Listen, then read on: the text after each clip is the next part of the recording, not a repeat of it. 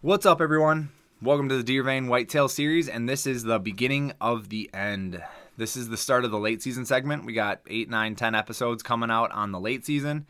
If you're like me, you didn't kill in the pre rut or the rut or the early season. Now we're on the late season, and it can be a real grind, but at the same time, deer are still plentiful.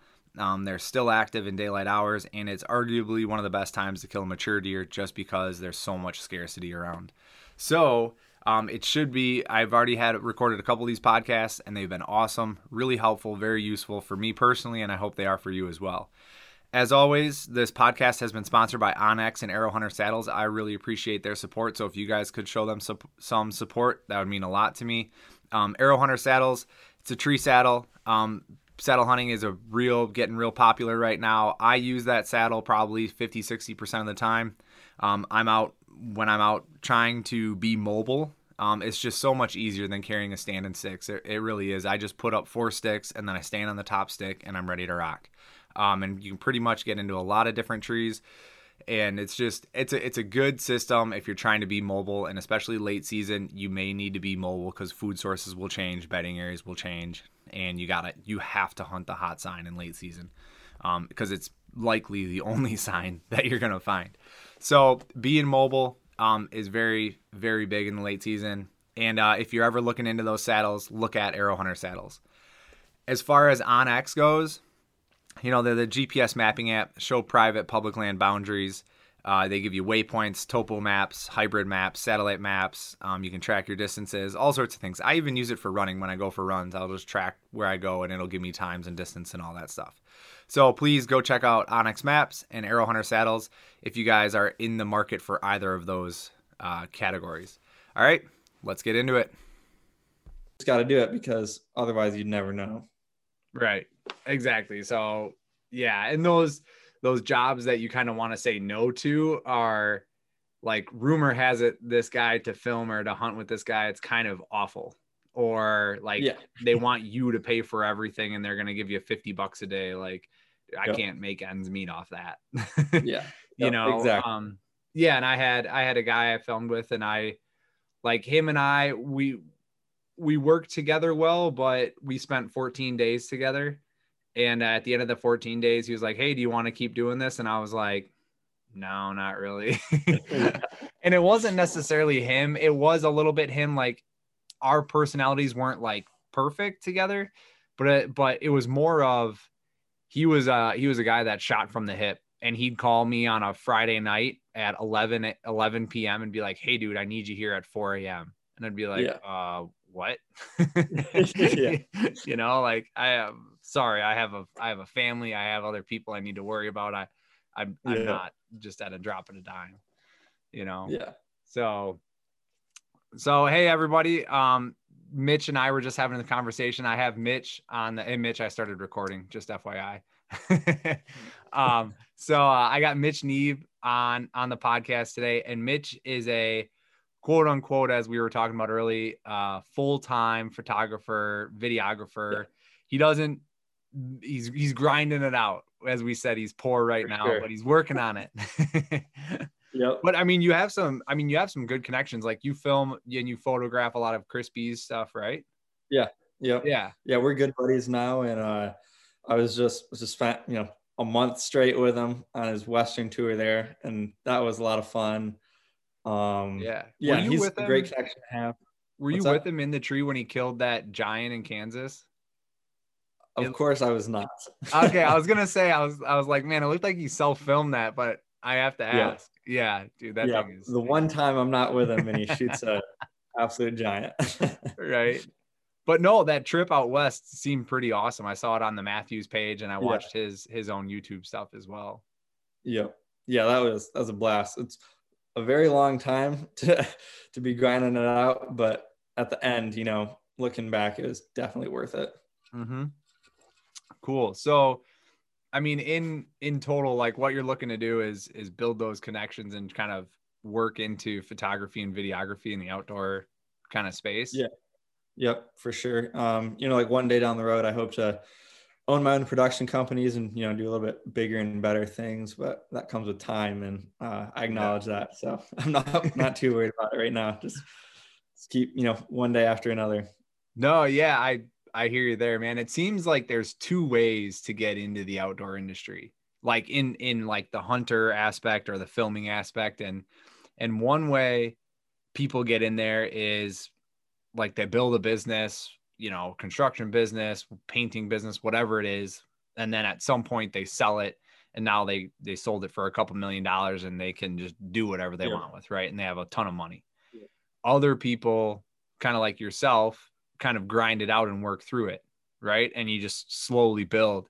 The best example of that is like the hunting public right? They i mean they didn't sure. have a ton of money to begin with. They worked for nothing and they all lived in the same house and they they exploded a lot faster than i think anyone in the industry expected. Um yeah. but uh but but there's a lot of people kind of following those footsteps and instead of you know they i would i think they they blew up in like three years or so but i feel like yeah two or three years, I think, is when they really like blew up. And most yep. people are kind of on a track to like, I think on the average side of things, you're looking at like seven to 10 years to get to where they did in three years. They just For put sure. out so much good content. Yeah, it's unreal. right? It is. I mean, yeah. Grind, go ahead. They grind just as hard as anyone else in the industry, that's for sure. If not harder in, you know, some scenarios. Yeah, you gotta like you gotta wonder like in their brains in like late December, they're like, ah, another 4 a.m. alarm clock. yeah, yeah. I don't uh, doubt that at all. Yeah.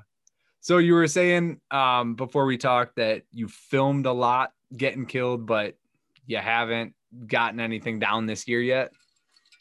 Yeah, that's right. Um, you know, this year for my own hunting, had a lot of close calls, uh, especially in like that second week of November. I had that whole week off to where I was just at home in Michigan, hunting pretty much every day uh, that I could. And it just, you know, a bunch of close calls, but of course, most times it doesn't go your way, and that's how it seemed to work out this year. But the contrary to that, yeah, I did. I I filmed a lot of people um, kill a lot of animals, but just didn't transfer that luck into myself. Seems to go that way sometimes. So then as far as like hunting on your own, um, one of the things we're going to talk about in this podcast is the late season. So both you and I are looking at December and like, man, how can I formulate a game plan to get something down in the ground? Um, does your season end in Michigan December 31st or when does it end? So I'm actually going to look that up.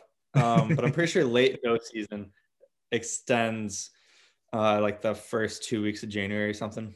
But okay. for a buck, I think it's December 31st. Okay. I'll have to verify that. yeah. And in, uh, and in Wisconsin, it goes by county. So okay. it's, it's funny because the, the public land I hunt outside my house, half of it's in one county and half of it's the other, but it's the same oh, yeah. contiguous piece. So mm-hmm. I can if I'm north of this highway, I can't shoot a buck after I can't shoot a deer after January 1st. And if I'm south of the highway, I can. Even though they're like, it's kind of one of those funny things. It's like, yeah, the, the deer. deer don't cross roads. yeah, for sure. um, so yeah, I have I have that by my house, and that's this piece of public. But then the the private ground that I haunt is January 31st this year. So I got I technically got okay. two months. Um, yeah. So what are you looking at doing to how are you going about your late season? What are you how are you giving it a go and what are you trying to capitalize on? So this year I finally have like a solid food plot um, compared to nice. previous years when it's just, you know, you know, sparse pieces of grass. But this year got like an acre of turnips um, that came up just awesome. And cat behind me. What's up, Kitty? Um, I have like an acre of turnips that grew like as good as I've ever saw turnips grow. Um, so I'm like, I'm really stoked about that. Yeah. And so I, I haven't hunted it since like maybe that first week of November, um, mainly just because I've been busy. But so it's had like three weeks to rest where I don't know if I don't know if anyone else has hunted it either. So that's kind of like my biggest hope right now is to sneak in there some evenings. Yeah. Um, with a good one. That's the only problem is trying to get in there without spooking deer um, and that you know ideal wind. so that'll be a little tricky, but I think it's definitely doable. Um, I just have to get creative and do a little bit of hanging and hunting. And besides that, on a different farm that I hunt, the food plots did not do so hot. It's basically grass. Um, oh man, which is unfortunate, especially since you know you put in so much time and money into these plots and they don't exactly produce to your hopes. But yeah, what do you think happened? Like lack lack of rain. Oh, just yeah. Were they were they also yeah, we, turnips or what were what was there? Um, is a seed blend. Um, okay. Just stuff that I bought. It was like chicory, I think, um, turnips and clover and stuff like that. Sure. And they just yeah, just didn't grow. I think I think we had like three weeks right after I planted it where there's no rain whatsoever and just scorching hot. So yeah, it's yeah. I I did that too in I don't know when I planted. I think in August, maybe it was early August. I think I planted, and uh yeah, we didn't get rain. I mean, we're in Wisconsin. I'm in Wisconsin too. So if I didn't get rain, you probably didn't get rain. Yeah. And it was like, like you said, like two or three weeks of just like nothing. You're yeah. just like, oh man, that was poor yeah. timing. yeah. I think I think I can remember too when I planted it. It was like rain in the forecast, you know, in that weekend, you know, a few days after I planted it. And of course that just disappeared and no rain for forever, it seemed like. oh man. So then, are you going to hunt that farm at all, or are you just kind of done there? No, I, I, definitely will still hunt it because um, there's a lot of uh, switchgrass there. So I think they're definitely. I mean, I know they're bedding in there. I don't know if a, a mature deer is bedding in there, but with you know with the, the amount of does that are around there, I think the chances of still finding one are are decent. Uh, you know, I don't think they've completely went off that property by any means, especially I mean, there's just so much corn around me. There's so much, you know, just natural browse in the woods and all that stuff that I think the deer will stay. It's just now a matter of finding them on their feet, which is always yeah. the tricky part. yeah, that's always the tricky part. Um, do you uh do you do so I guess staying on the topic, I want to cover I want to cover like the second rut. I want to kind of talk about yeah. that a little bit. But staying on the topic since since we're on kind of food plots right now and whatnot, you said you said trying to get in with a specific wind without bumping deer. Does that mean that you're you're walking through like a bedding area or it's tough? How why do you say that? Because I mean, it sounds like you're gonna bump, you're gonna have troubles getting in there. Yeah, there it definitely is a little tricky getting in there. So this this food plot is basically it was a three acre farmer's field that they weren't planting that year. So I got permission to plant just that acre of turnips. Yeah. And where that field is, it's basically in a bottom. So there's two ridges on both the east and west side. And, you know, you kind of have to walk through those two ridges to get there. yeah. And, you know, and this is also kind of a, a newer farm that I've been hunting. So I, I definitely don't know it you know, I don't know it perfectly. I guess it should be how I say it. Yeah. And how many years with that, uh, three. Okay. Which is a decent time, but I definitely haven't yeah. I haven't put in as much time there as my my other piece either. Yeah, a lot of people say like you should know the property in four to five years. Like, yeah. if you're doing really well, you'll know it in two or three. And if you're spending a lot of time out there, but a lot of a lot of people were when I ask them, it's generally like four to five years, and you really should know what the hell is going on on that property. Yeah, I, th- I think I could agree with that. And yeah. and like I said, this one is a little bit further from my house. The main property that I hunt is out of my back door, so obviously I spend a little bit more time there than yeah. the other place. That's um, but yeah, trying to you know, figure out the perfect when to hunt it and where so to set come, up. You come through in that valley? Yeah. Okay. Yeah. Gotcha. Which is not ideal, but there's not much you can do to get around it either. Yeah. That I've learned yet.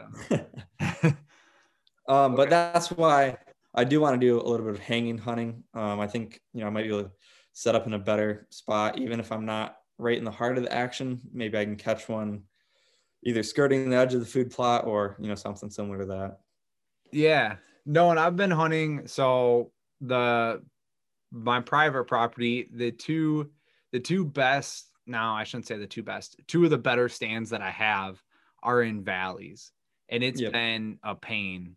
It's been a yeah. real pain to get in there. And and that's probably why the deer are in there, is because the wind's almost sure. always swirling in there and it's nice and thick. So I'm loud getting in there and they smell me when I'm getting in there. So yep. it's just it, you know, it's it's hard to make it work. What I've found to to help me be more successful in both those stands is um I one of them so I'll I'll start with the one that we call the ditch. Um, you cross a creek, so right in the bottom, right in the very of very part of the bottom, you cross a creek, and then you have a contributory or a tributary, I should say, that's dry. So a dry ditch, and you walk right. up that ditch, and the tree is actually coming right out of that ditch, and you just climb up it, and then you're kind of in a pinch point. So it's a really nice access. So I can get down into the into the the creek yeah. with the water, walk that up, go into that ditch. I'm I'm pretty much visibly you can't see me pretty much the whole way. And then I pop up in the tree and I'm just there. The problem is is then once I'm in there, like that wind can swirl. So yeah, I will only hunt that stand on either the first two hours in the morning on a dead wind when when it's just thermals going downhill, like down into that creek, or in the evening when it's also a dead wind and I just get thermals going down. And I won't get into that stand until the sun starts to get behind the trees and it gets shaded. So I'll actually just okay. sit on the creek bank there until that sun goes down and then I can see that it's shaded. Then I'll get up in there. And it usually gives me about an hour, hour and a half of light to hunt it. And I know it's like, it's one of those things. And I actually asked Aaron Warbritton about it which was like, dude, do you ever just like not get in a stand until those thermals are right? And he's like, oh yeah, all the time. Like mm-hmm. it just because like, I mean, if I got in there early, that wind or the thermals would be rising and going up the hill to where I think the deer are going to be. And I yep. can't like, I'm going to spook them. If I just wait down in there, I might, they might pass through there and I might not be able to kill them, you know, before then. Yeah. But even if I was in the stand, I wouldn't be able to kill them anyway or at a sure, yeah. my presence. Yeah. So essentially, like I have to wait for for dead winds in those scenarios. Okay. Um, yeah, and that's both the stands is really how it kind of shakes out.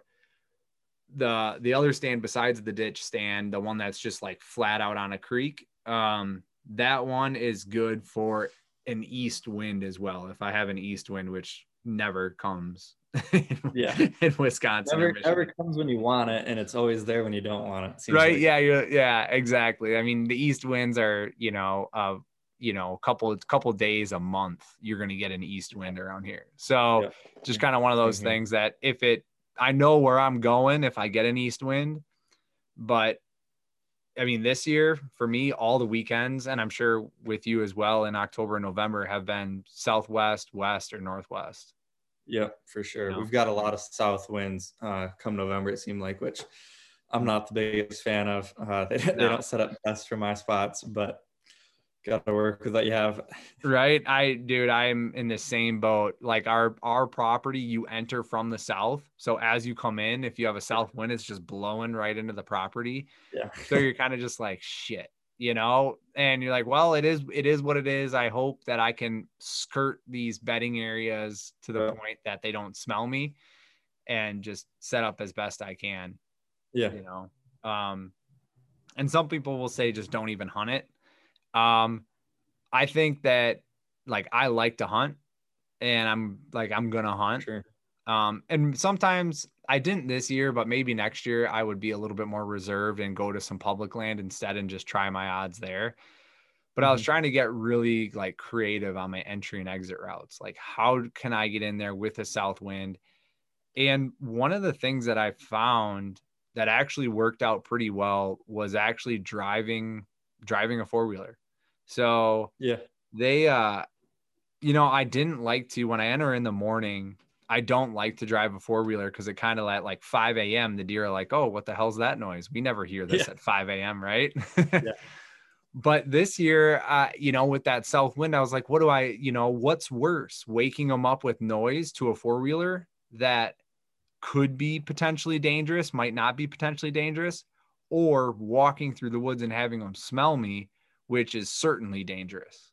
Yeah. Um, so yeah, I had that kind of thought in my head and, and it worked out actually the way I, the way I thought, uh, a guy, um, came to our property, one of my dad's friends for gun season. My dad just called me up, was like, Hey, I got my buddy coming. Can you put him in a good spot?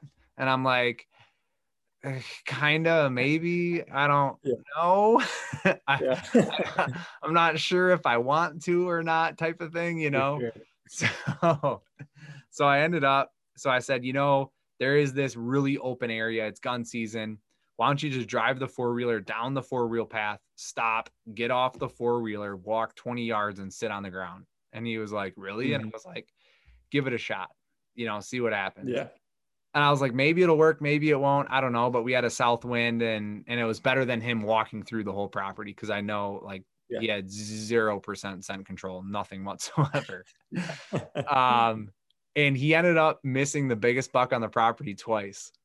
Man, at 80 yards and then again at 100 yards. And I was like, Jeez. he, I was showing him trail camera pictures. He was like, it was that one. And I was like, are you kidding me? so, Dang. you know, that's crazy yeah. Um, it was just one of those things. So, so now my confidence is a little bit restored in the fact that you can drive a four wheeler in the morning and not have these deer spook, um, just because yeah. it's it's a four wheeler. But that is a yeah. very long winded response to your your statement of hunting these hunting these uh this food plot in the valley. Yep. So are your yeah, and I've go ahead. You can go. Um, so going back to the four wheeler thing, like I've, I've done that twice this year as well. And I wasn't even really getting that close to where I was actually hunting, but I used it to get on the opposite side of the property. And I was going by where I knew, you know, deer would exit the woods. And I'm like, well, okay. I can either walk by it and they can probably pick up my ground scent, or if I drive around it, you know, they're still going to know that something drove through there, but I feel like the odds are a little bit better that they won't spook as bad from a four wheeler as they will from, you know, ground sound of a human. Yeah. And I'm no, like, I don't know if that's tried and true, but makes me feel better. um, yeah, I don't have, I don't personally, I don't have any like experience with that with the the four wheeler. I mean, four wheelers have rubber tires and they leave gas you know, they leave gas scent. But, yeah. uh, you know, a, a four wheeler, uh, in theory, uh, aside from poachers, has never killed a deer. So if you have yeah. four wheelers on the property and everything and, and machinery, and farm and stuff like that, that's not going to necessarily scare them. Whereas, yeah. you know, whereas ground scent, it, it could. Um, when I was talking to Zach Ferenbaugh, another hunting public guy, he was saying that um, deer will definitely take notice of ground scent depending on the time of year and and whatnot but they'll definitely take notice of it. But ground scent is a lot more lot less threatening than your scent straight to their nostrils out of a tree stand.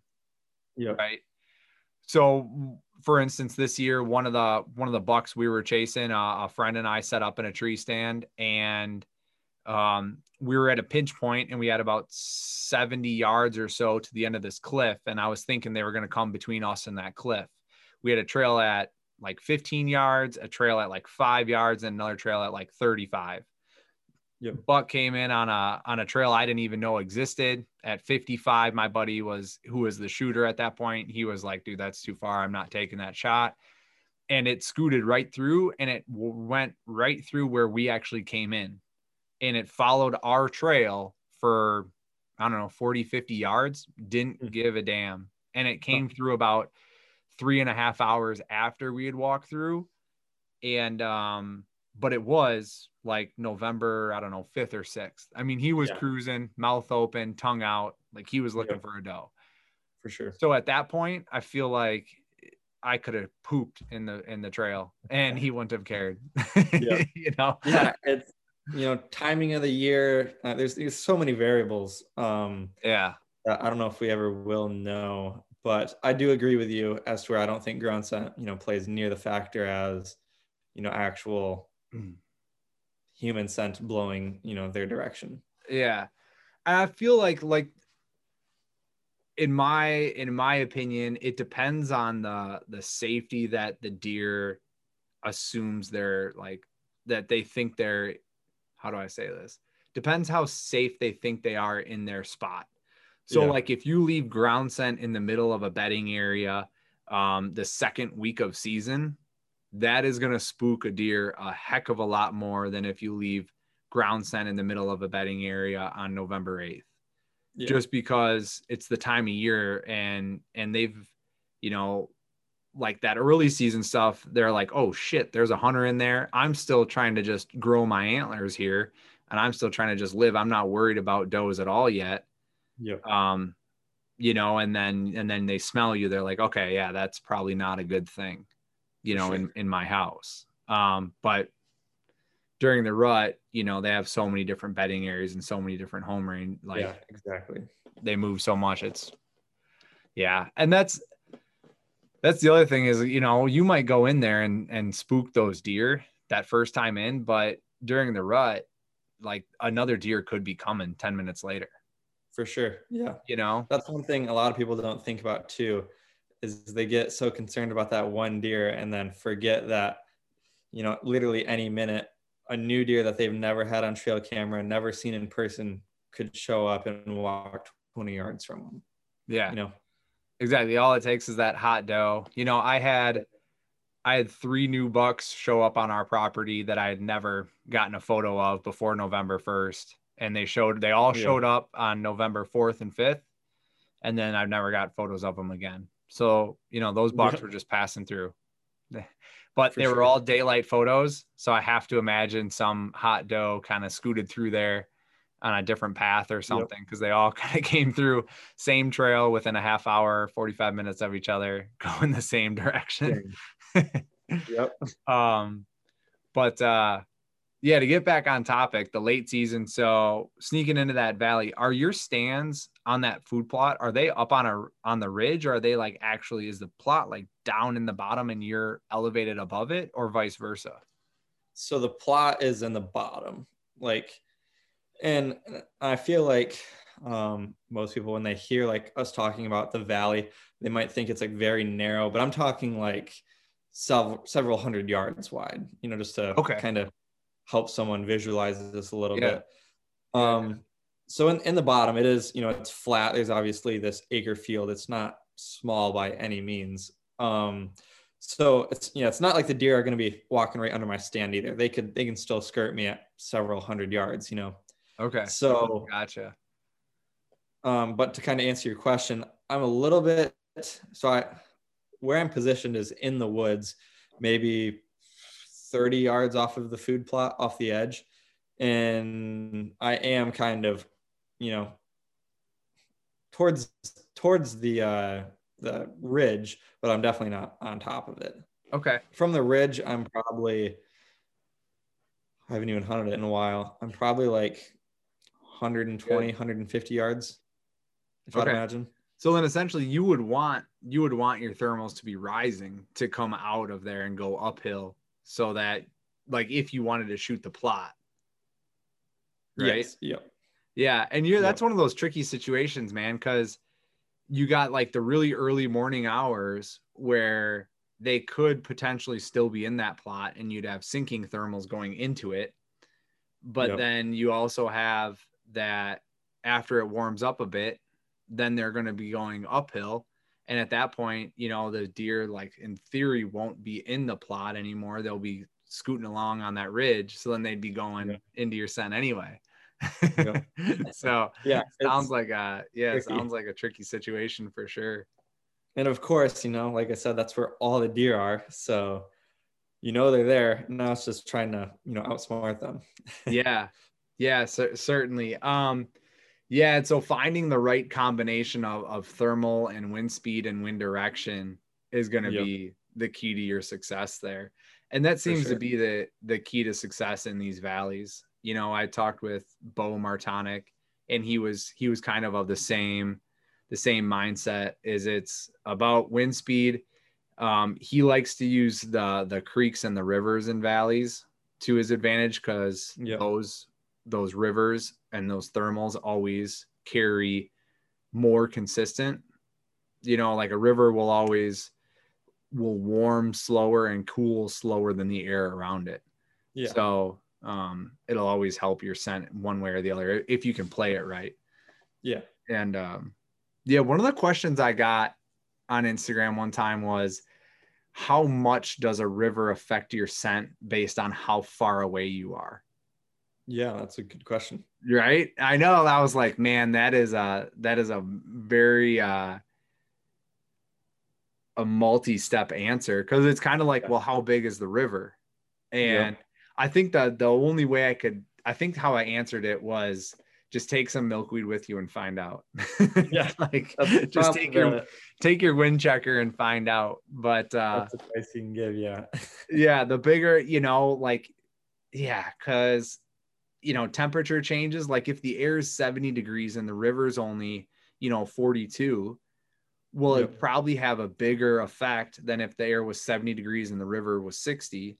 And then For sure. based on how wide the river is and how much wind speed it can pick up going like east to west versus north to south on a wind that's parallel or perpendicular to the flow of the river makes difference too. Like it all like there's so many tricky scenarios there. It's it's so hard to answer. It's just like go screw it up and and then you'll know. Failure is a good teacher in learn from it, Yeah. And then then you'll know, like you said. Yeah. yeah, I I don't think I could give a solid answer to that. I yeah, I don't think anyone can. Like that's like a, a 10 part question and answer. Yeah. that's like, hey, how do I tune my bow?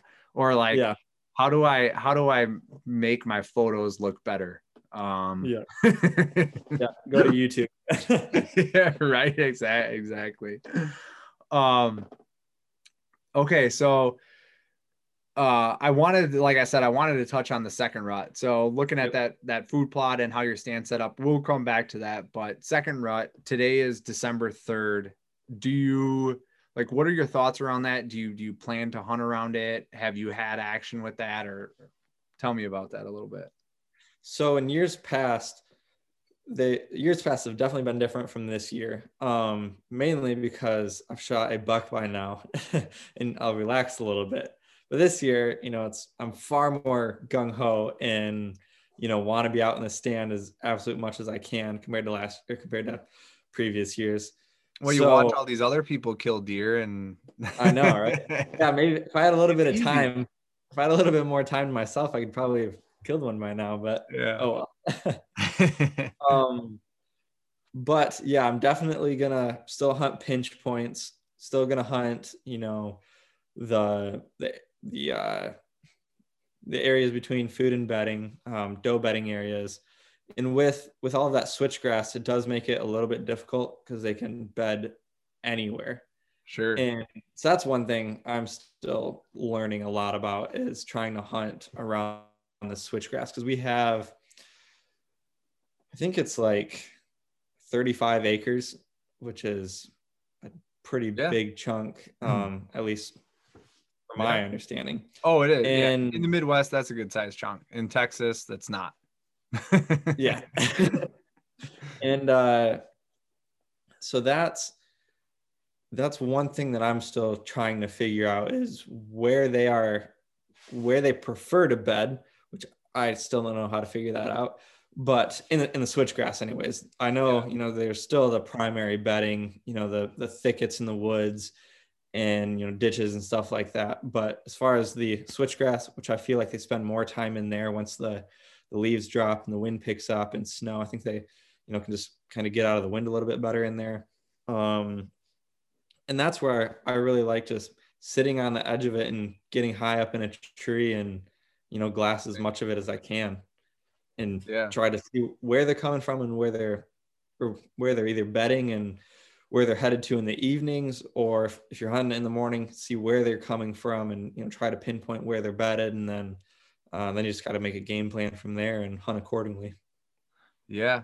Do you ever notice? I mean, do you ever notice patterns in that? Like, if it's a specific wind, they like to bet on this side of the switchgrass versus the other side and, and like an edge or anything like that?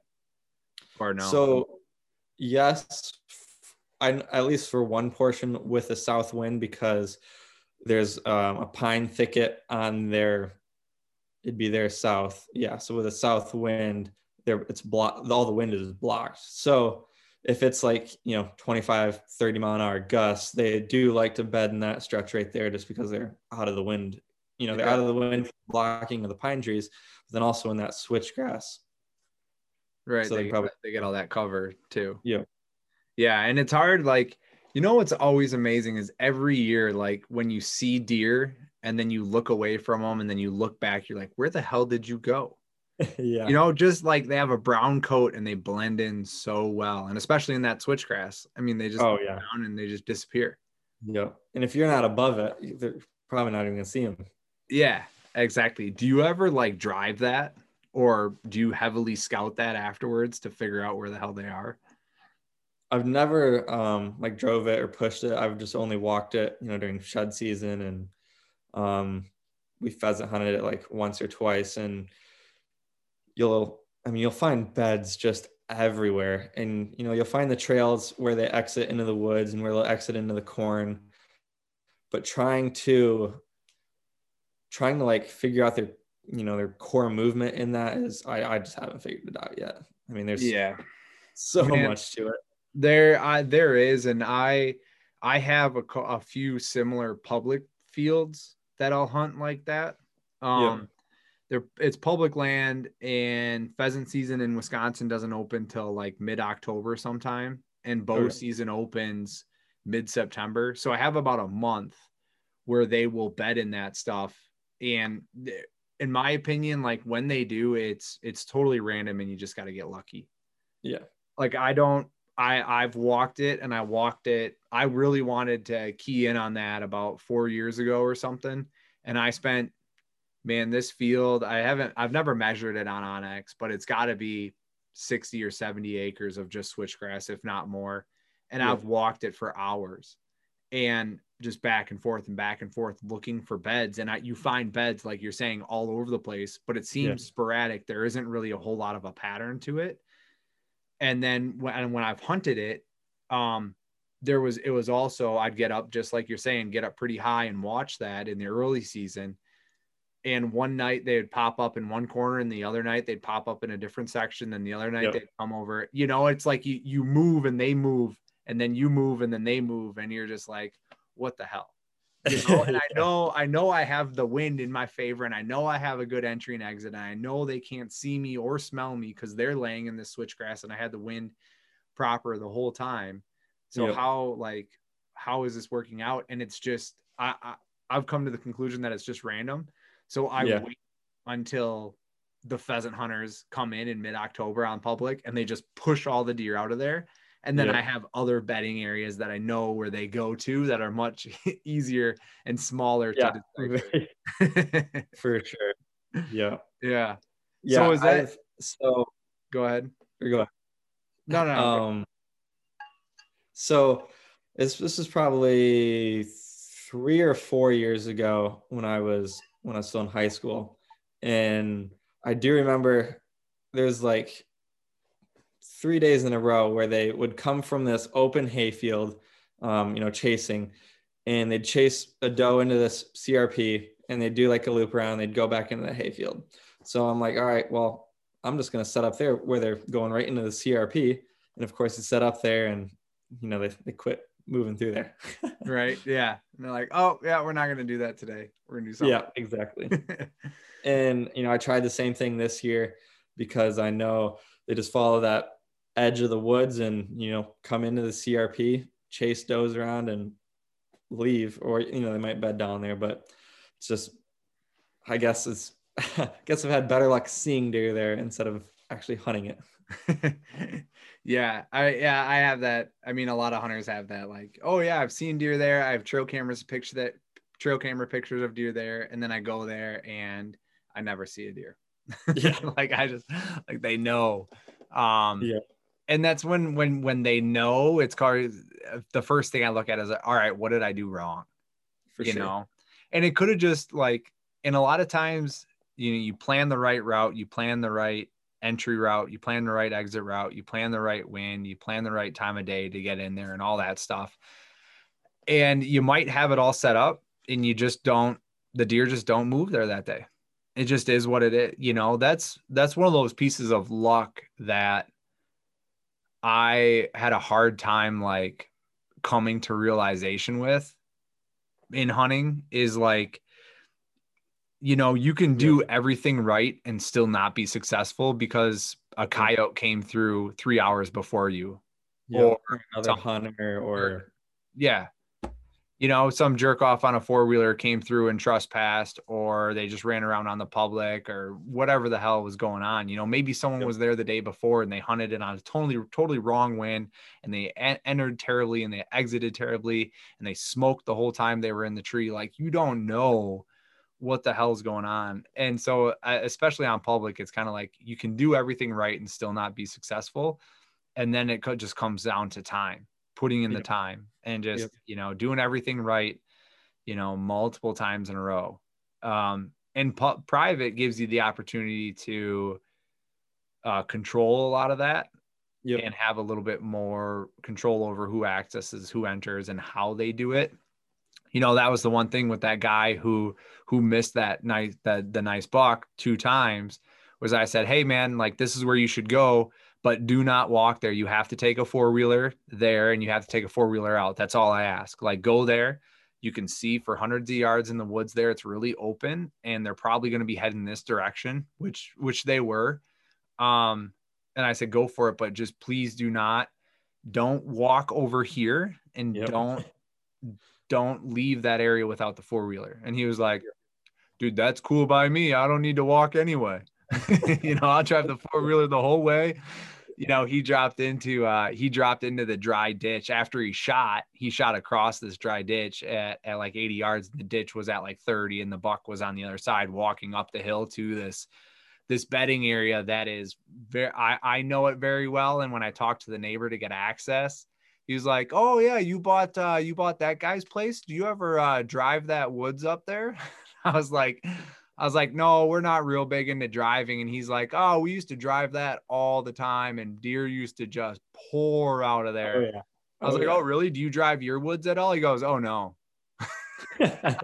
Sounds about right. I was, I was like, oh, well then what you know? But he was like, ah, that's property that that I don't own, so yeah, I'm driving that. And that's and he had a couple good drives set up on. He was telling me about the drives that he used to set up on our property, and it's clear as day. You know, I was like, yeah, because they probably bet in this area, right? And he was like, yeah, because you get to the end of this point, and all of a sudden they just bail off. You know, there's there's a couple spots like that on our property. Yeah. So anyway, he shot at that buck, and then he when he went to go cross the ditch, um, which was a dry ditch, no no water in it. It's probably like a four foot drop and then a three four foot incline, but it's probably like five six feet wide, so it's almost like straight up, pretty much Yep. he dropped into that thing and pulled out of it and he said he sat down and he's a pretty old dude and he sat down and he was like i don't know how i'm going to get back across. It's like at that point i wasn't even worried about if i hit the deer or not. I was just worried if i could get to the four-wheeler again. Yeah. That's funny. so uh yeah but that's that's that that entry and exit you know and then just putting in your repetitions and having the time. And i feel that you know with with the with the rut for sure it's kind of you know a toss up but in the late season those entry and exit routes a lot of those deer i mean i should say in the in the second rut okay so this is this is my opinion on it. I'm not saying this is fact but my opinion is that the the more mature deer they understand that like winter's coming and with winter comes death if they don't get enough calories if they, if they don't rebuild themselves from chasing and running all over the rut which a lot of mature deer like some of them i think it's like a personality thing. Some of them will will run you know have a range of four five six miles during the rut. Some of them will have a range of 500 yards if they have enough does right? They don't really care as long as they get their breeding in. Um but I feel like the second rut is more of like a young a young bucks game. And it's more of uh, an opportunistic game for mature deer like yep. if if they're if a mature five five and a half year old buck's hanging out in his bed and a doe walks by him at 30 yards and she's in heat well he's gonna get up and go have a sniff right yeah, and, and, but it but he's not out burning rubber trying to find does in early December. He's like, fuck, I'm tired. Like, yep. I kind of just want to like eat and relax. Yeah. Cheetos, some good Netflix, and I'll hang the hell out and, yep. and I'll be okay until next November. Yeah. Right. I, I feel like that's how Bucks kind of think, um, or mature deer.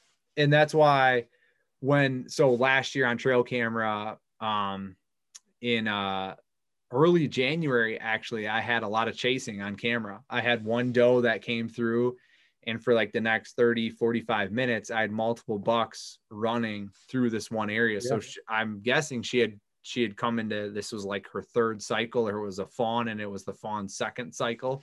Yep. Um, but in that area, it was all it was all bucks under four and a half years old. It was all these younger deer, and I've I don't know that there could have just not have been a mature buck in the area. But at For the sure. same time, it was January, and I'm sure that mature deer just if he wasn't in the area, he's not going after that. He's not running burning rubber looking for that fawn yeah. coming into second cycle. Like yeah. the odds are so low. Like, why am I going to waste my energy? Yeah. So that's how I feel the second rut personally plays out. So my strategy for the second rut is like trails that come out of bedding areas and to the food sources and finding where like multiple bedding areas their trail narrows down to one trail to get to that food source. Yep. You know if, if that makes sense. Like if you had yeah. if you had if you pictured like a, a y and um, at the top left and top right of the y are the bedding areas and then the food is on the bottom of the yep. I don't know, the, the straight shaft or whatever, where they come together. That's where I want to be. For sure. Yeah. Yeah. And that's, I mean, that's one thing you can really count on right now, too, compared to, you know, like your, like that first week of November or first 10 days when, you know, Bucks are just chasing, chasing, chasing. They don't, they still eat, obviously, but they're not, they're not near as successful successful to be in those food plots and you know, with the colder weather and if we ever get some snow, which weather's so weird, who knows? But yeah, you can count on them being in that food plot or ag field or anything like that, or a clear cut. And you know, if you can hunt that, like you said, in the bottom of a Y or where multiple trails come together, you know, I, I would assume that would definitely increase your odds as to where if you're kind of up on the edge of a bedding area and on one trail. Right. Yeah, and that's like, I mean, that's an ideal scenario, right? I mean, yeah. I'm I'm I'm living in dream world land on that. um, and people can find them, and I've found them before, and it's just it's trying to find those areas. And if if you can, it's awesome. If you can't, like, you know, you have to hunt, you have to hunt the hot sign. Like it, in the late season, all those food sources are different than the early season. Yep. Right. So your turnips probably were were crap in the early season. Like the deer yeah. aren't really like hammering no. turnips in the early season, no, right? They're looking for, everywhere. Yeah, they have all the browse they ever need, and and there's much better food sources for the early season. Late season though, those turnips turn into gold, right? And it's like, where are they? I'm going to eat all that, and so it just becomes yeah. a much a much more attractive food source for them. And same with picked corn, like corn early season isn't that great, but now that it's picked, it's good. Standing beans are good again. Um, you know, different oaks become good again. And it's kind of finding that food and repositioning to find that food. And then once you find the right food and you find the deer, then unless you bust them out of there and push them out, they're going to keep coming back. And then at that point, it's just entry and exit right route and figuring out how to get to them during daylight hours. Yeah, that's I think that's another big thing too is you can't go in there and spook all the deer because you know they're all, they're all grouped up right now. Um, and if you if you just walk in there and bust them all out, that's you know, one of the worst things you can do right now because you know right now they're pretty dang patternable, especially the does. You know they're going food bedding, food bedding, and the last thing you want to do is just spook them all out. Right. Yeah, certainly. Um, and that's a that's another good point is how they group up in the late season. And before yeah. we started talking, you were saying like you haven't had shit on trail camera since gun season. Yep. yeah. always, uh, you know, every bow hunter's like, ah, fuck gun season. But at the same time, you know, I pick up a gun. Everyone picks up a gun because it's just an opportunity, and it and it is a phenomenal, you know, um, herd control method, and it's the right it's the right thing to do it for a lot of people who don't bow hunt and um, it's just always like God. I hope no one kills that buck that I'm after. Yeah. yep. No jabroni comes in and kills that kills that giant, which almost sure. happened on my property, you know. And I would have been very happy because when I had mixed feelings about it, honestly. Like he was like, I saw this giant and I missed him twice. I don't know what the hell is going on with my gun. And I was like, oh, thank God he didn't kill it you know that was like my first my first selfish ass reaction was oh yeah. thank god he missed and then and then he goes that's the biggest buck i've ever seen in my entire life i've never seen a bigger buck and this buck's in like you know the 140s range maybe maybe low 150s and yeah. i'm like after he said that he was like that would have been so awesome i would have mounted that thing oh it was so cool biggest buck on the hoof i've ever seen I was like, shit. I wish you would have shot it. Yeah, that like, awesome. You know, it would have. I, I, my, my emotions completely turned, and I was like, "Shit! Well, let's shoot your gun and see if it's sighted in or not." yeah, because that's like that's probably the thing is he just pulled it out of the gun safe and grabbed a box of bullets and went out. Dude, I, uh, I'm like 99.9 percent sure. I was like, "Did you shoot this before?" And he was like, "Yeah." Yeah, three like, years ago. right? like, yeah, I don't think so.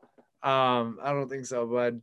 So, I mean, yeah, at, at 80 yards, unless you're, you know, with a good with a rifle, and he had like a three by nine scope, and he said he had it all dialed, uh, dialed all the way up. I'm like, ah, it's pretty hard to miss with a 30 odd six at 80 yards, you know. Yeah.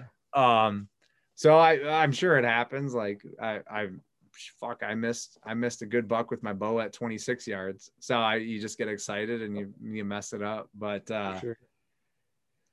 But but yeah, so I mean my emotions just totally turned at that point. Um I forgot I how I got off on that huge tangent there, but it was about gun season and the does hurting up. And and I think gun season helps push deer into very specific pockets. Yep. Because, you know, before gun season, and the ruts going on, they can kind of be anywhere and be free. And and they're really only worried about bow hunters and and there's only I don't know a third of the bow hunters as there are gun hunters in Michigan and Wisconsin. For sure. Um, I think we each have yeah. like somewhere around six hundred thousand gun hunters or so. Maybe this year was close to seven hundred thousand with COVID. Thank you, COVID, for all the yeah. license sales spikes and all the other outdoorsmen yeah, getting right. I, you know, it's kind of like one of those things is like, I don't want more hunters in the woods, but I do want more hunters in the woods because it's more yeah. money for everybody. It's, you know, yeah. it's, it's one of those diabolical positions yeah. to be in where you can never be right. But, uh, but it, it, it pushes those deer into certain pockets where they feel safe. And so it almost like herds them up already.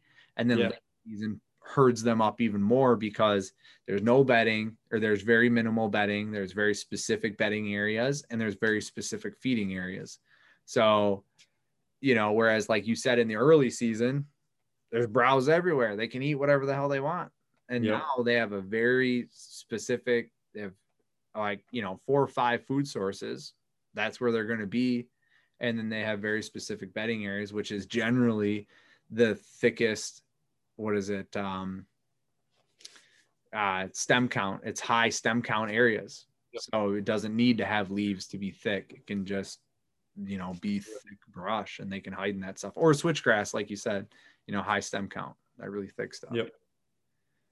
Uh, so this is one thing I was I've, is uh what are your guys' like private parcel size like on average? How big? Mm, by my piece, so I hunt in western Wisconsin and it's pretty rural. So average parcel size around there, man. I would guess around 150 acres is average. Okay. So the neighbor to the north of me owns 600.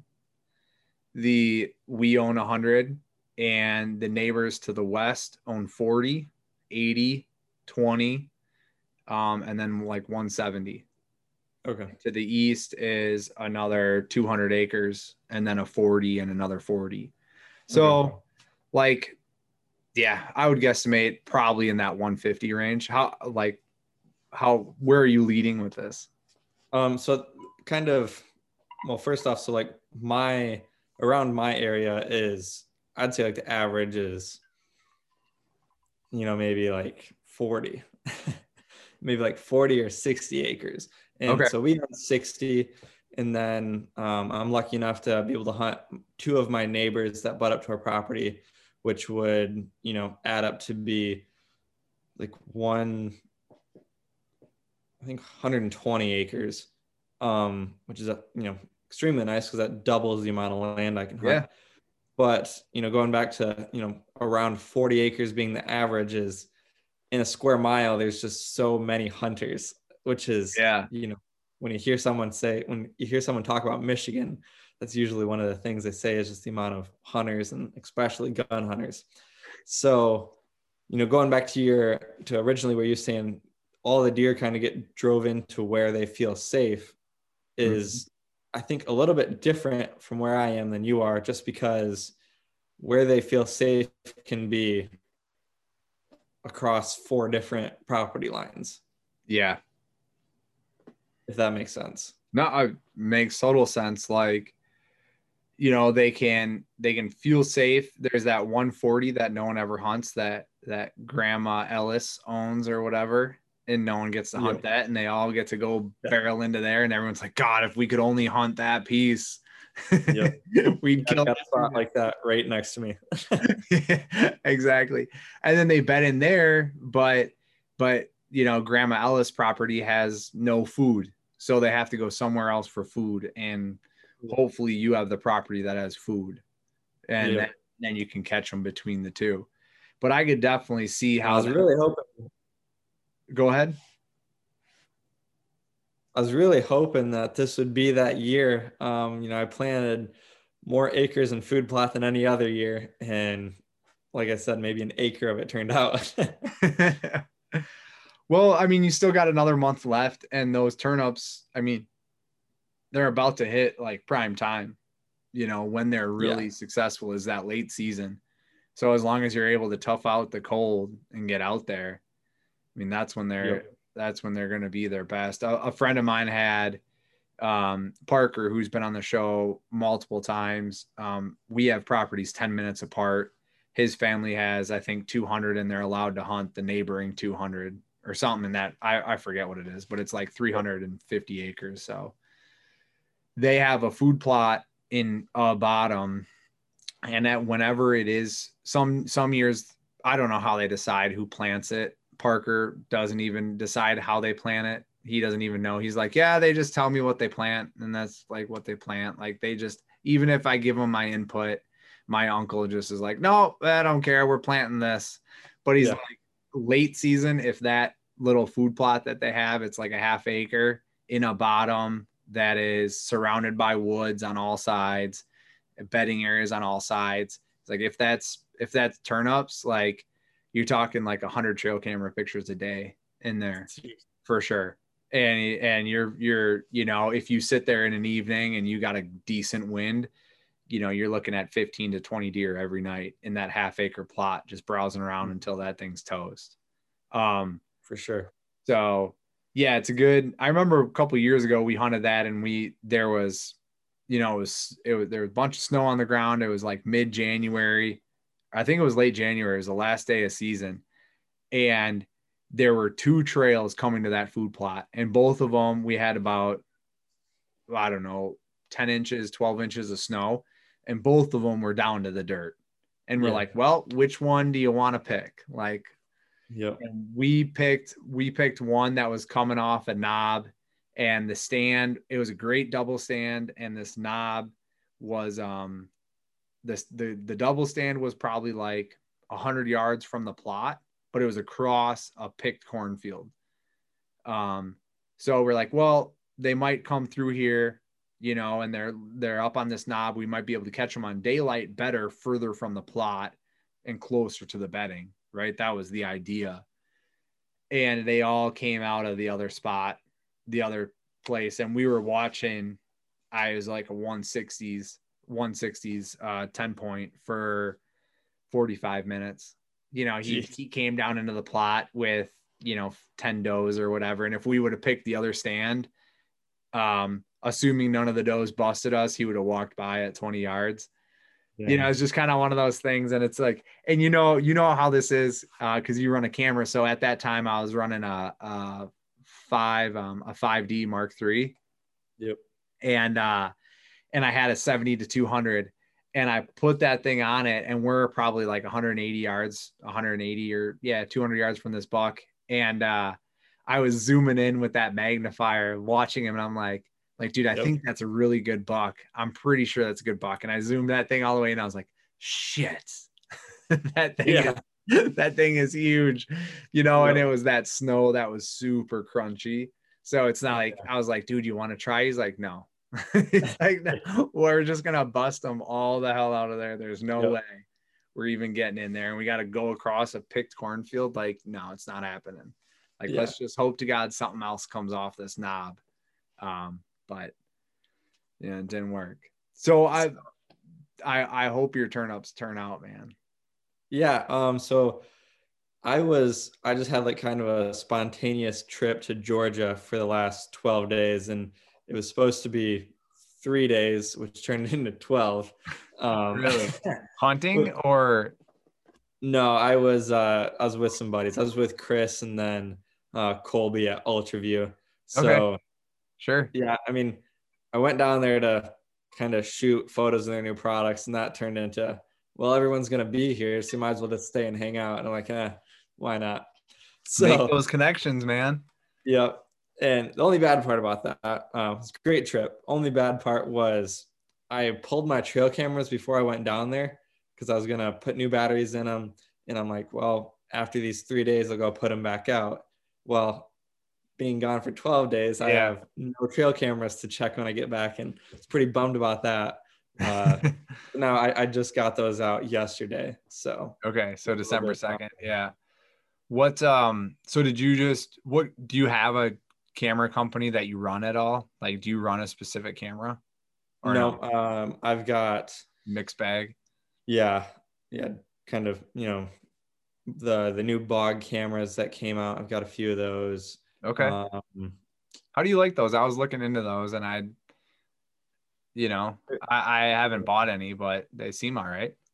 Yeah i really like them um picture quality is just as good as anything else for the money. Um i've never i've never bought any really high end trail cameras because i don't want to spend that much money. Right. But compared to you know stuff in the same price range work awesome. I really like the like the removable screen. Um oh really? So you can just how, how does that work? Yeah, so basically like the the computer of it is built into this screen which then plugs into the camera housing, I guess you could call it. okay. Um so there's it's like a 3-inch screen um where you can, you know, you can set the time and date, you can set your picture modes, you can look at your pictures. Um I'm sure there's other stuff, but that's kind Yeah. of stuff off the top of my head. But with that like three inch screen, you can you can pretty well see what a deer is. I mean, as good as you need to, anyways. yeah So you can tell if it's a buck that interests you or if it's, you know, a typical Michigan eight point. right um, But I, I really like those. And then I've got like a Browning Trail camera and can't think of the other company name. It's they're pretty popular, but I can't think of it. But it doesn't really Yeah. matter. yeah. Yeah, I run so I haven't tried those bogs yet. Right now, I've had really good luck with Exodus. So I have a bunch of Exodus. Um, and I really got turned on to them just because of the like when I was really starting to buy some cameras. Um, I was hunting a lot of public and they give you 50% off if one of your cameras gets stolen. Like you just have to Okay. register it, and if it gets stolen, like you just call them and be like, "Hey, man, this got stolen." They'll give you 50% off the next one. That's pretty cool. Um, yeah, so that's how I got turned on because I had a couple cameras stolen, and which, like, man, that is, I don't know if I've ever been madder at anything. Like, it is just pure, pure rage, and then it turns into just like begging for the SD card. Like, just leave the SD, you know, and then and then it just falls off, and you're like, well, I hope to, I I hope a, a semi truck hits you you know, like and you just walk away from it. Like that is like the the the stages of trail camera theft like pure rage. Just give me the sd card. I hope you rot in hell. I'm moving on. Yeah. like it's so I don't know why people are like that. It's just so annoying ah, that they can't just leave something that they stumble upon. Right like I, I you know when i when i see trail cameras i just you know wave to them say hi maybe i'll moon them and then i'll just keep going Yeah. but it's just like whatever man like let that person have their have their due you know like that's Yeah, their I- piece yeah. of property and let them have it but some and, and i my biggest pain in the ass on that my biggest gripe is like dude you're you're like hunters are supposed to be like well connected people and like there's not Yep. a ton of us so we should be friendly to each other and we're Yep. like some of us are just ruining it for everybody Yeah. um, but anyway, like uh, that's why. So I had I got some Exodus and and I really liked them. Um, but uh, but yeah, I, I would like to check out those bogs. I do have some muddies. I have some brownings. I have a Bushnell, um, and um, one other one that I can't think the name of a Moultrie. Um, okay. so, and you know, like I don't know if it's age or quality or what, but but certainly the Exodus are are running the best for me. Um Okay. I do so the muddies, the muddies are cheap. They're like 50 bucks or 60 bucks. Yeah. And Yeah. I bought at the time when I was with I was with Midwest uh Midwest Whitetail for like 3 or 4 years and we got a discount on them. I can't remember what it was, but I bought like four or five of them with that discount and I think I have one left that still works. Yeah. but that Yeah, one like it it it works well, it works great. So I'm not I'm not upset with that one. But man, the other I think I mean it that was like 6 7 years ago um when I first bought them, one of them was just like pretty much garbage out of the box. But then the other the other couple just slowly started dying and nothing happening. But this one I got left, man, it's a trooper. It's it's the last one running.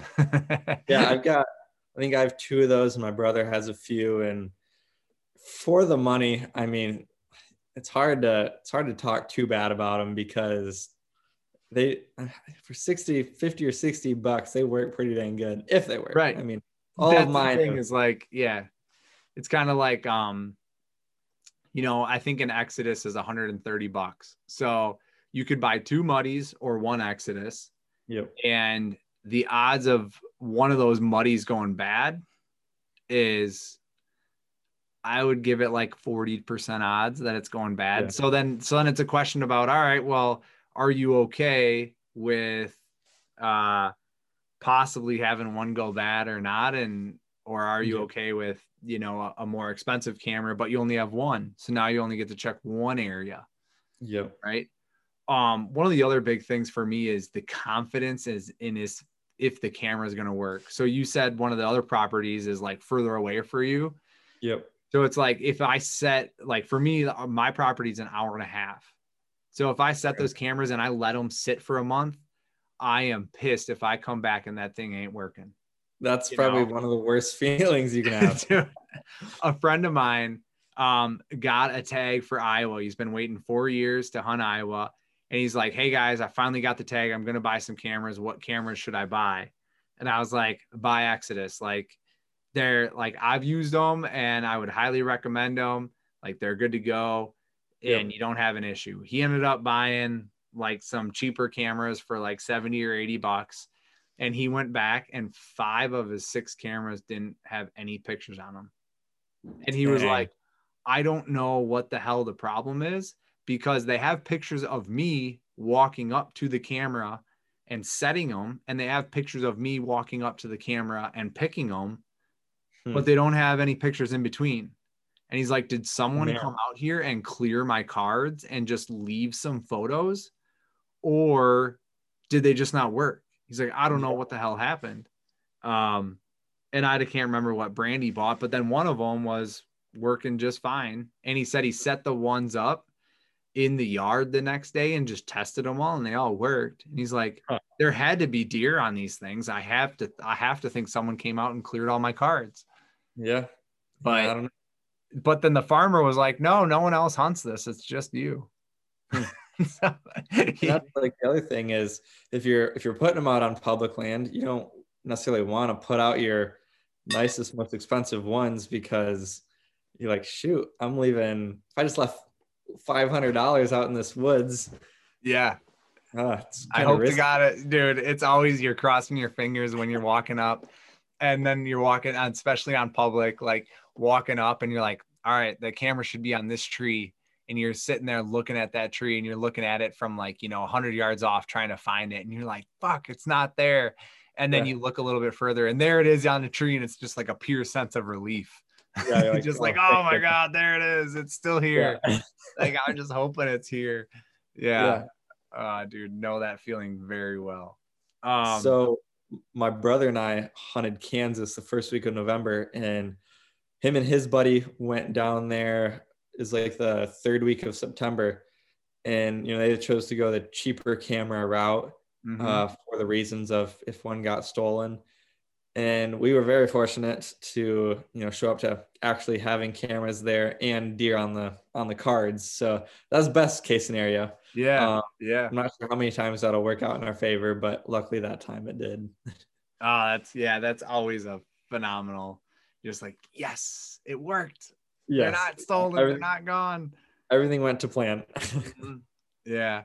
So, um, just to touch on late season, I want to talk a little bit out about photography stuff, but Yeah. to finish up late season, um, like, are are you just planning that food source activity and kind of sitting around that food source, or is there anything else in your in your book of tricks that you're looking at doing? So, yeah, like food is kind of priority number one. And then there's a second spot that I found that second week of November when I was hunting really hard. And it's a spot that I've just kind of overlooked. It's on that edge of my neighbors and, you know, our own properties. And I haven't, I've only been hunting that neighbors for two years now. So I haven't really kind of dove off into that side or, you know, gave it much thought or anything. And this year, you know, I, I saw some deer movement in there and kind of just said what the heck and jumped right in there and Yeah. and there were deer. And that's where i you know came really close to a really nice eight point. And of course he came from the opposite direction that night. But uh, that's that's the same location though that i do want to to pinpoint and hunt a little bit more uh, for the rest of the season just because it's just one of those spots that now that i understand it and now that i know it's there when you look at it on a map it just it really makes sense. You can hunt it with a west wind that you know blows it right over this kind of like it's a pond but it's i don't know it's a very shallow pond i guess you could call it but not really a marsh either. So the deer you know basically the deer just won't be there. So wind Right. is perfect blowing right to where the deer won't be. Um and there's the only thing that is like iffy about it is there isn't any food kind of right close by. Um but there is food behind you and kind of the the large bedding areas on the property in front of you. So it's you know there is luck involved. You just kind of hope that they work to that food instead of the the other cornfields nearby. But that's it's a spot I really want to put more time in. And I'm really really excited about that come next year. Yeah. So then do you have a, do you have a camera on that right now? Um, not right in there just because I don't want to like get into where I'm actually hunting, but I do have a camera um probably like 75 yards off of it. Okay. Yeah, on- And- like on the way to that food or what? Uh, so that would actually be kind of more close to the bedding. Oh, okay. So opposite. So- All right. So and- it, so that spot is just kind of like a travel route between that bedding area and food source. Yeah. Is that Yeah. what It's a, okay? so I, I'm going to call it a pinch point because it does kind of, I mean, the deer, the deer use it like they use a pinch point. Like, I mean, Um, they have to walk around that water. yes, exactly. Okay. And so yeah, that water, and then you have a hay field, and so I don't know. It's not like when I hear the word pinch point, I think of just like a 20 yard funnel where the Sure. deer are walking right almost under your tree. This is, you know, kind of acts like that, but it's a hundred yards wide. So there's still, you know, deer could easily still skirt you. Right. Get out of range. Okay. Yeah, no, and that makes sense. Um, so you have a camera there. Do you did you drop a camera on your turnip plot as well? I imagine you did. So I just put two cameras there yesterday when I got back. Okay. Yeah. And then do you have any cameras elsewhere? So I'll. So those, so I have three cameras out right now. The two Okay. on the turnips, and then that one on the spot. Uh, you know, Yeah. seventy or eighty yards away, and that that trail camera actually has been there since opening day. Um, and of course, I checked it, and there's you know buck galore all before opening day. Then there's November or November fifteenth hits, and the however many days I was gone, roughly let's just say 15 days afterwards. And yeah, deer numbers are just down. Plummeted. yeah. I mean there's there's a handful of two year old eight points. There's a, a really goofy like six or seven point. I only had a few pictures of him, so I couldn't really tell. He's re- really goofy. Um, and I would if he's legal, I'd shoot him. But we are in a we're in a county where it's four more on one side. So if he's Okay. only six point, he's not legal, and I'll just have to watch them walk by me, right. which will probably happen. Of course. Of course it will. Um yeah, no, I, and that makes sense. I was just trying to get a get a feel for your trail camera strategy cuz my my trail camera strategy changes kind of like from the early season to the mid season with the pre-rut and the rut and then to the late season. Like Yep. it changes and then I I have a few like floater cameras. So I have 9 cameras in total. Um I got a few more coming, so I'm hoping to have I'm hoping to have uh, about 15 or so um, in total. And the reason I want fif- 15, like 100 acres with 15 cameras, like that's kind of a lot. Um, But I'm not putting them all. Like one thing that I realized this year was I, I was really hoping to find like a buck in that, like, or at least get a picture of a buck like 160 or greater. Like I'm like just at least, you know, even if it's a 2 a.m. photo, like just see that giant and know that they they do exist out there yeah, um and i never got it early season on the property and i haven't got it through the rut yet and i'm fairly certain there are spots on public that i know can house those types of deer deer or at least get pictures of them Yep. so i i put all my eggs in my private this year and i'm actually next year i'm pulling those i'm i'm splitting those eggs up and i'm putting some on the public and some on the private Yeah. one of the reasons i wanted to just like target the private is because i want to curve that that time frame that we talked about earlier of that, that four to five year time frame and really knowing a property i want to shorten that as much as i can. Yep, right? So so the more cameras i can get the more data i can get the more the quicker i can learn the property. Yeah um and the other so so that's why i'm buying those extra cameras is is for that private and public mix. But i have um i've moved my cameras around and i actually i was considering pulling them off scrapes i was like i'm going to pull them off my mock scrapes and these scrapes right now because it's it's late season and and they're going to be rolling to food so i need to kind of throw them on trails that go to food sources instead and try to understand that pattern and figure that out Yeah. and then I was looking at it, and the last time I'd been in there was like November, I don't know, like 12th or 13th or something. And when I set those cameras, I was like, you know what? I actually kind of want to understand in the rut there's like there's like kind of three phases to the rut um in in in my head there is like the pre-rut where bucks are hitting scrapes all the time and really trying to find those does like hey yeah. did a doe pee on here or not and that extends to like november 2nd or 3rd where i'm at and then after that november 2nd or 3rd like it's just how do I find these hot does? I don't need to check scrapes anymore. There's hot does all over the place. I just need to find them. And so they quit hitting scrapes and the scrape activity goes way down until about in this is in my mind until about November 10th, 12th, something like that. When all these does have been bred in that kind of quote unquote lockdown phase. Yep. And then they start, then the does are more scarce from November, whatever, 12th to the start of gun season, which this year in Wisconsin was like the 22nd or something. Okay. And they're they're more scarce. So then they start going back to those scrapes and they're like, all right, has a doe peed on here yet? Yeah. Right? So that's a theory that I have. And so I wanted to leave my cameras on these scrapes to test that theory. And yeah. I haven't pulled them yet since. I moved I moved two cameras onto food source trails. I have two kind of main food source trails that were productive for me last year. This is only my second year hunting this piece.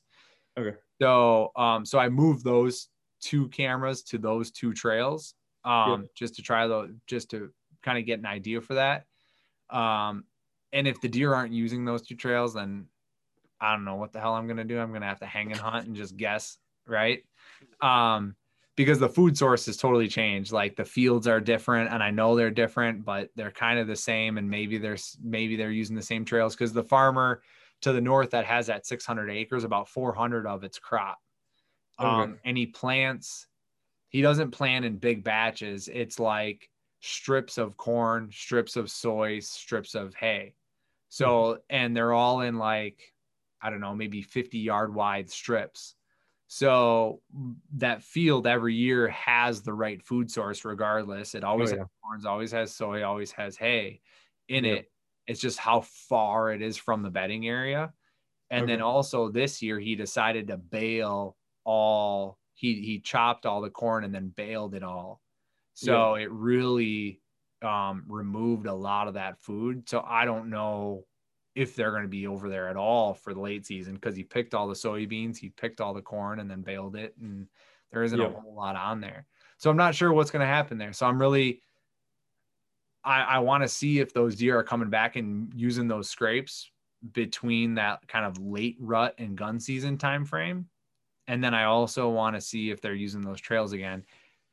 And I think I think as far as the bedding areas go, in that time frame um like i like to think that these these later winter bedding areas are like core bedding areas that are good bedding areas any time of the year because they're good in the winter they're good in the yeah. summer too they're they're just as thick sure. in this they're even thicker in the summer so yeah. I, that's another theory i have that i'm working on and and i got to get some cameras on that and i will this coming this coming season which is do those mature bucks use the same bedding areas year round just because um, they know that it's going to be good in winter.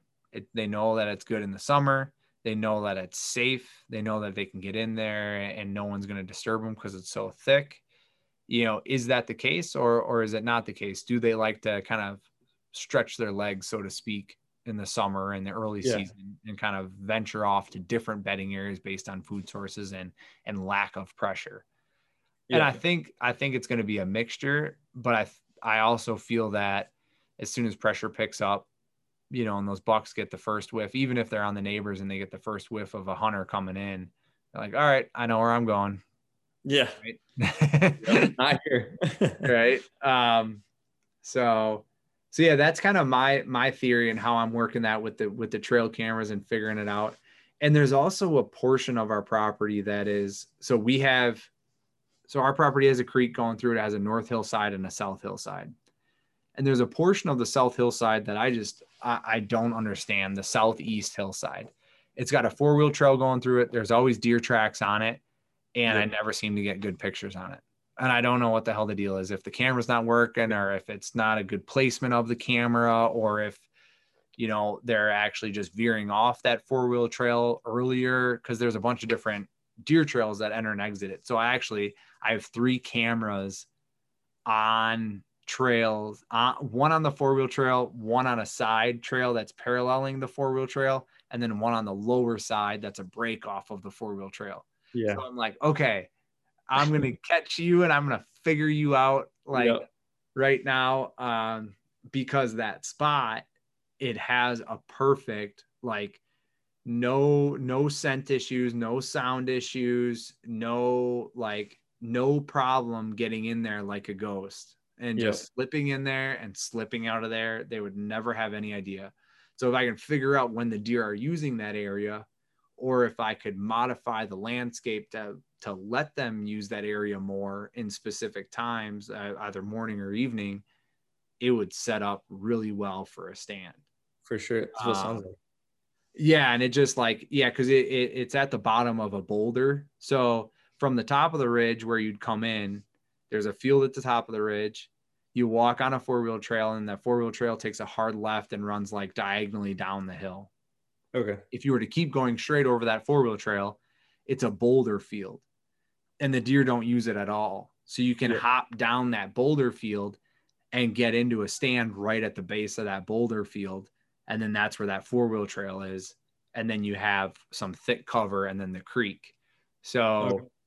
I, I feel like with with the right wind with a north wind you can slip in there and not have any issues at all coming through that boulder field and then your wind's just blowing right up into the field which in the morning shouldn't have any any issues Yeah. um but i don't know they're they're so elusive in that spot yeah. i just haven't got I was just trying to get some deer on trail camera. right and figure it out and not blow Yeah. them out and and sit there or or i should just you know use a hunt and sit there and see what the Yeah. hell comes by um, Yeah. but it's always hard wasting those hunts that's a I know. it's Yeah. a debate i always have in my head right Yep. Me do i do an observation sit or do i just dive in Yeah. Yeah. um all right so the last thing i mean we're up on i don't know an hour and 20 minutes or something like that i don't have time here but um camera gear and camera whatnot so for for people looking to get into the filming game or the camera game what do you run or, or what do you run and then and then what do what do you tell people that ask you what to get into it Yeah. Um, so kind of my personal setup right now is a Canon 6D Mark II, which is a DSLR camera. And then I've got three different lenses, a 70 to 200, 24 to 70, and then a 24 millimeter prime lens.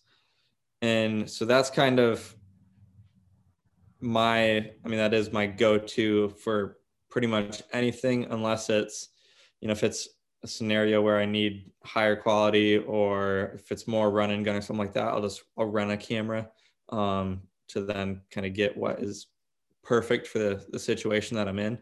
Um, but for most stuff, that's what I use. And then in a, f- a few scenarios, I I use other people's cameras, which is pretty cool. yeah definitely definitely not a bad gig if you can work it out that way um but that's definitely something i i need to upgrade soon too it's just of course do you want to go spend five grand or not and right now i, I don't want to right yeah um No, a six. I mean, a 6D is a pretty good camera. I mean, it's pretty Yeah. pretty high end camera. I mean, you can run what 24 frames a second at 1080 and and be very Yeah. very well versed with that. Um, it's not a it's a 60 a 4K, no doesn't have any 4k right? And it doesn't have 120, right? 120 No. frames. Yeah.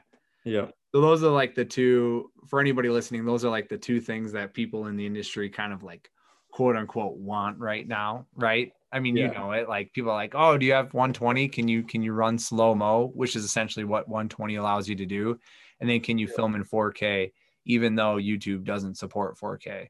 Like, yeah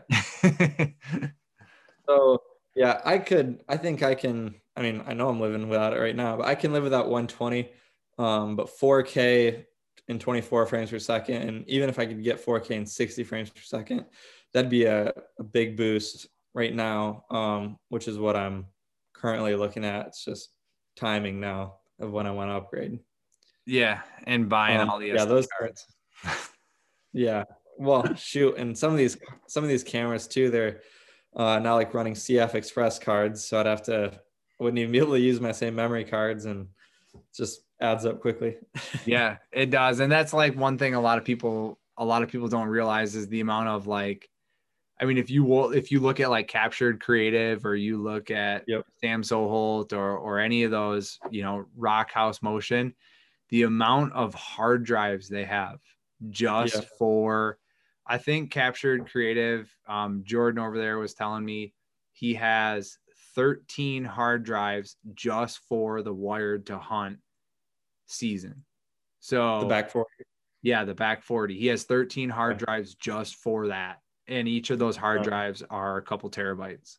Yep. So, I mean, you know, and then and then having the computer processing power, you know, you're spending two two grand or, or so on a nice computer to be able to run all that and process that 4K in a time efficient manner. So it's not like destroying your computer. yeah. Um, there's just there's a lot of back end stuff to that. And I Yep. feel like that's that's where professionals and people who do this for a living are at. Um, what about like if people ask you, I'm sure you get it all the time, like, hey man, I'm looking into a looking into filming my hunts. Like Yep. what should I start out with? Yeah. So in that in that situation, you know, usually they give me a budget of like a thousand bucks or fifteen hundred or something like that. And kind of the first thing I tell them is like, okay, you can't just spend all your money on a camera. Like that's one of the worst things you can do because you need a tripod. Uh, you need a, a fluid head for that tripod. And if you're filming out of a tree, you need a tree arm. And you know, right there, a third of your money is gone. and so you Right. spend all your money on the camera, you're not going to be able to afford that. And then, you know, half of video, in my opinion, is audio. So you don't really want to use the internal mic on your camera. You want to get a, a, a decent shotgun mic. Um, you know, there's another hundred bucks. And then so now you're kind of to your core camera. And a lot of people don't really think about that, I think. But for camera, since that's the you know hot topic, what everyone wants to know, I don't think you can really beat like to start out just a, a Canon handy cam. Um, you know, it's got the uh, like optical image uh, zoom to where it's you know you don't have a, a manual fo- a manual zoom ring or manual focus. It's just point and shoot, and there's not much besides it. You don't have to worry about you know white balance, and you don't have to worry about um, well, at least the handy cam that I had, I don't even know if it had different frame rates. it's just kind of, you know, turn it on and press record. Right.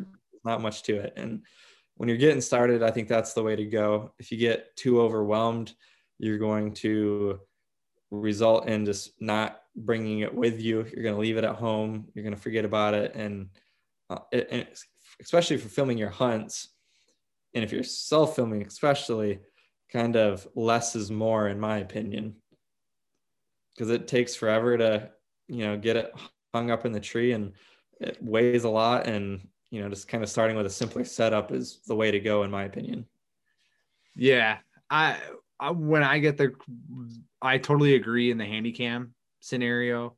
Like when I get that question, it's generally, um, okay, do you want it? What is like the first question I always ask is, what is your budget? Like, I mean, you can like you spend you you can spend five grand on a camera body, and Yeah. not even buy a lens, not buy a camera arm, not buy anything. So I mean, we have to start with a budget. Is okay, where how much do you want to spend on a camera? Um, and then also take into account, you know, budget, you know, a hundred to two hundred dollars for a camera arm. You can find those on Facebook has a great um, group called Outdoor Video Classifieds. Yep. That's a great group to belong to. If anybody's interested in that, get involved in that because people sell outdoor camera equipment, tree arms, and stuff like that all the time on there.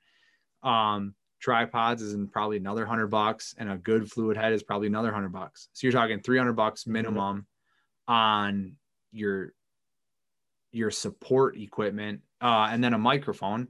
You know, a good Rode mic is going to be another hundred bucks. So you're talking about four hundred bucks on a support equipment. Um, and if you're only hunting on a tree, then you're talking about you know 150 to 250 for the support equipment with just the camera arm. Um, actually, no, then you need a fluid head too, because that's the one thing a lot of people buy the camera arm. They're like, "Where's the head that I hook Yeah. it to?" It's like, "Oh, that doesn't come with it." Yeah.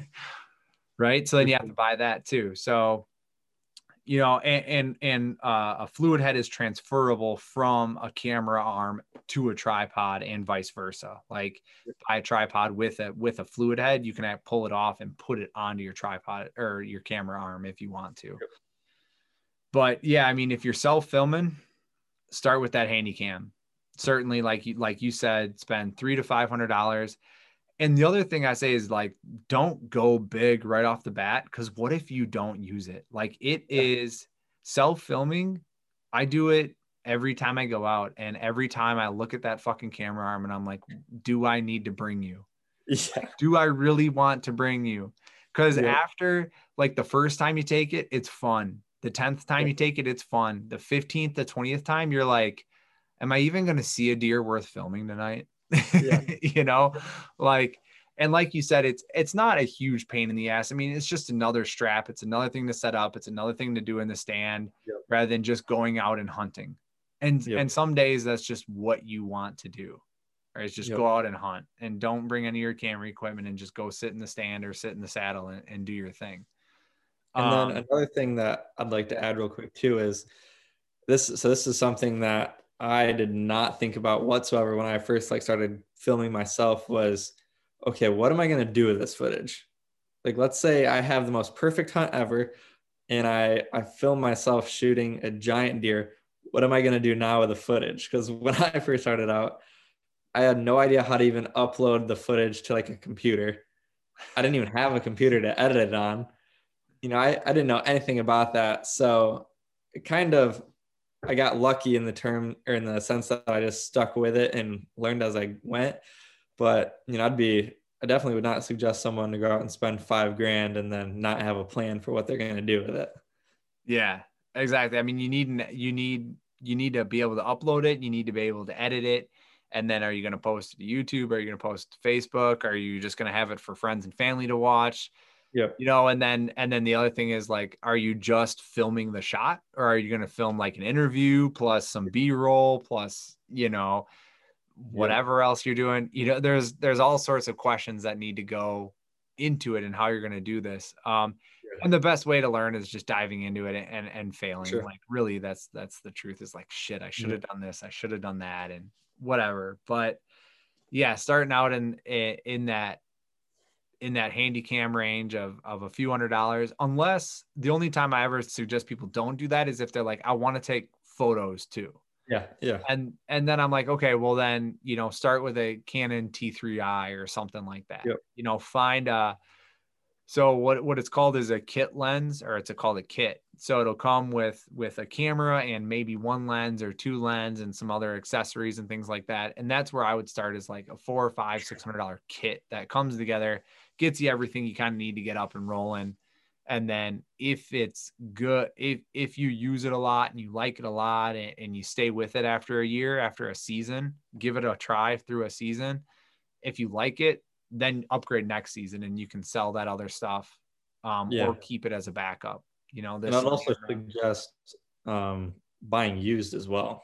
yes certainly definitely save some money there. Um, you know, if you, as long as you, as long as you know a little bit about what you're getting into, um, and like if you, if you buy from something like BH Photo or Adorama and you get like their certified refurbished or um, used and it has like the rating of it and kind of shows you what you're getting into. Um, probably eBay. And I don't know if I'd suggest that right off the bat, just because you're a lot likely to, a lot more likely to get scammed. But yeah um, even like Craigslist and Facebook, you can you can find some really you know good like uh, first time cameras for not a whole lot of money and save a few hundred bucks. They're like, yeah, they're like bows or cars. When when you buy a camera, when you pull a camera out of the new box, they lose like 20, 30% value. yeah, You know, it, it just is how it is. And then and then a new camera comes out. So like I have an A7, um, Yep. A7 III, and when that when I bought that, it was kind of like, oh, the A7S3 just came out or whatever it was. I forget at this time. And I'm like, ah, screw it. I'm not even because because it would cost cost me so much money to trade this thing in at this point because I took it out of the box. Yep. So yeah, that is a great point. Is is look at BH Photo Video is a great resource. So is Adorama. Um, their websites that you can go to and they have certified refurbished gear for essentially 20 30 40% off the original yeah. msrp um yeah and like you said craigslist and facebook or ask around friends ask people you know another great thing is find people you like on instagram or facebook or whatever and ask them because i know a lot of times like that's how i got my first camera i actually talked to heartland bowhunter and i was like do you guys like what camera do you suggest? Do you have any extras? And they were like, actually, I do. And that's this camera right here is a Canon 60D that I've yeah. had for 10 years. Um, yep. so, you know, I just have it as a backup now. Yep. But, um, all right. Anything else to add to that? Um, just have fun with it. yeah. That's the biggest thing is don't, don't let it stress you out yeah that is like i have i honestly have to remind myself of that every now and then is like this is supposed to be fun like you're supposed to be enjoying this you know yep. Um have fun with it and it and it is what it is like it's not it's not gonna kill you or anything if you don't get the perfect shot or anything like that yep. at the end of the day what's gonna you know it's about what makes you happy like if you kill that big buck off camera are are you going to be just as happy as if you kill it on camera or or yep. what's more important to you and figure that out, you know? Yep. And I have a friend like that, um, Parker, who I was talking about earlier. He is he after like the first three four days of filming, if he we don't kill something, he he don't care. He's like, I, I don't care if it's on camera or not. I don't care if it's with you or not. I like I'm I'm out here to kill a deer, not yep. out here to you know. And that's what makes him a very effective hunter. It's like he doesn't care. He'll go do whatever. It doesn't matter. Whereas I'm more of like, well, I would really like to get it on camera, so like it makes it harder to hunt from the ground. I mean, solo filming from the ground with a camera is really tough. Yeah. Um, but then you know, it, so that's why I'm like very likely to get in a tree and at, at least to some level, so I can hook my camera arm up and be a little bit out of the way for movement and whatnot. Yeah. But definitely agree, man. Have fun with it.